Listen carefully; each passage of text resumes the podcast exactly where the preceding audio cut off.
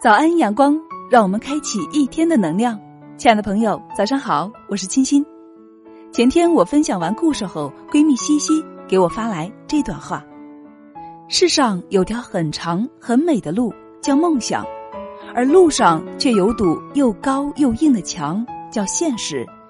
在人生的跑道上，战胜对手是赛场的赢家，而战胜自己才算是命运的强者。曾经看到有本书上讲。你现在的样子取决于五年前的你，而五年后的样子就在于你现在每天的付出。青青的分享对我很大影响。当你感到迷茫时，就去学习，无论学什么，只要是在路上就好，你就有无限的可能。不去学习，也不去尝试，你就永远不可能改变。在工作和生活中，不要怕吃亏，不要太计较眼前的得失和利益。而是应该关注自己成长了多少，用心的付出，回报只是早晚的问题。只要你怀揣强烈的愿望，奇迹就会发生。